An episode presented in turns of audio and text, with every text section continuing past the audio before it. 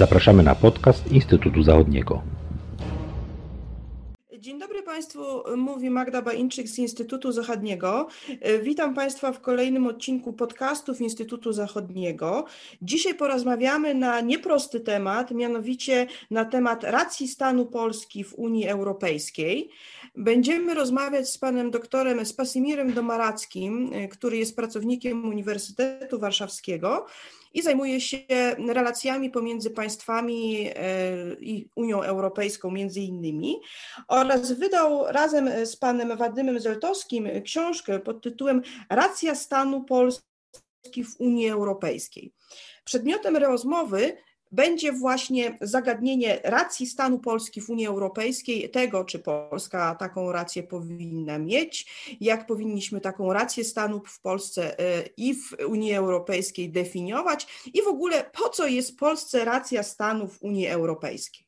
W pierwszej kolejności należałoby w jakiś sposób zarysować, e, czym jest e, racja stanu, czyli zdefiniować to, w jaki sposób ją rozumiemy, bo mm, pokusa żeby sprowadzić ją tylko i wyłącznie do, że tak powiem, najważniejszych interesów państwa, które mają dominować jego mm, sposób funkcjonowania, jest e, daleko idącym uproszczeniem, tym bardziej, że rozmawiamy e, o racji stanu w e, państwach demokratycznych, czyli w państwach, w których, których proces podejmowania decyzji sumą procesów politycznych i racja stanu e, posiada mm, według mnie te składniki, bez których, e, czy posiada składniki, bez których bardzo trudno jest e,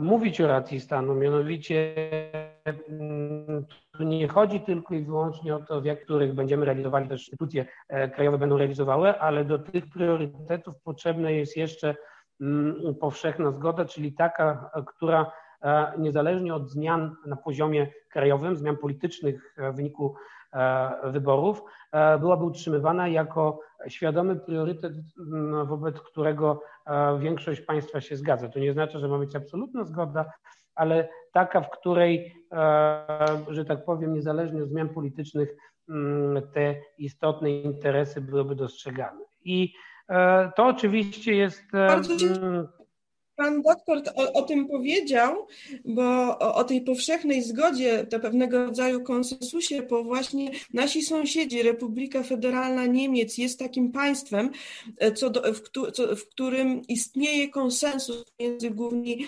siłami politycznymi e, co do podstawowych z punktu widzenia interesu państwa spraw i, takim, e, i taką sprawą jest formuła członkostwa Niemiec w Unii Europejskiej. Europejskiej, bo tutaj przeciwstawiając Polskę i Niemcy wyraża, widzimy dokładnie różnicę. E, racja stanu Polski w Unii Europejskiej jest przedmiotem, przedmiotem walki wewnętrzno-krajowej obecnie w Polsce. Natomiast w Niemczech, w których oczywiście istnieją różne partie, natomiast e, interes Niemiec e, i realizacja tego interesu Niemiec w ramach Unii Europejskiej jest właśnie przedmiotem takiego, takiego konsensusu. I dlatego też może następne pytanie, panie doktorze.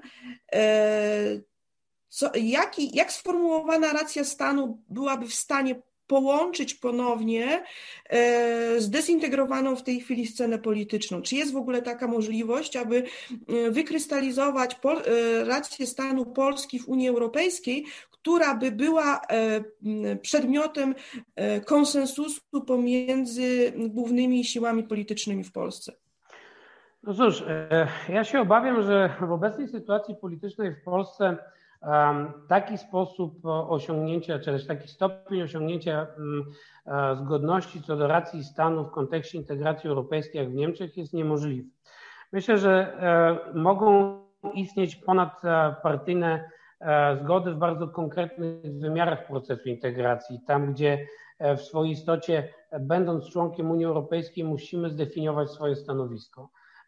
Czy to będzie w kontekście kwestii Zielonego Ładu, czy to będzie w kwestii konkretnych e, realizacji konkretnych polityk Unii Europejskiej, no to wydaje mi się, że istnieje potencjał do tego, żeby pewne wspólne stanowiska zostały wypracowane w oparciu o taki, powiedziałbym, bardzo racjonalną perspektywę zgody. Natomiast cechą specyficzną naszej krajowej polityki zagranicznej jest, i szczególnie w kontekście integracji europejskiej, wydaje mi się, że jest pewien fenomen, który nieprawdopodobnie wzbogaca sam proces integracji europejskiej. Mianowicie to, że u nas wbrew pozorom właśnie nie ma tego niemieckiego konsensusu i że w swojej istocie mm, na poziomie krajowym toczy się dyskusja nie tylko i wyłącznie na temat tego, mm, e, mm, która opcja ma jaką wizję dotyczącą Unii Europejskiej, ale jak w ogóle widzimy proces integracji europejskiej. I e, wydaje mi się, że to może nawet nie tyle z perspektywy krajowej, ale z perspektywy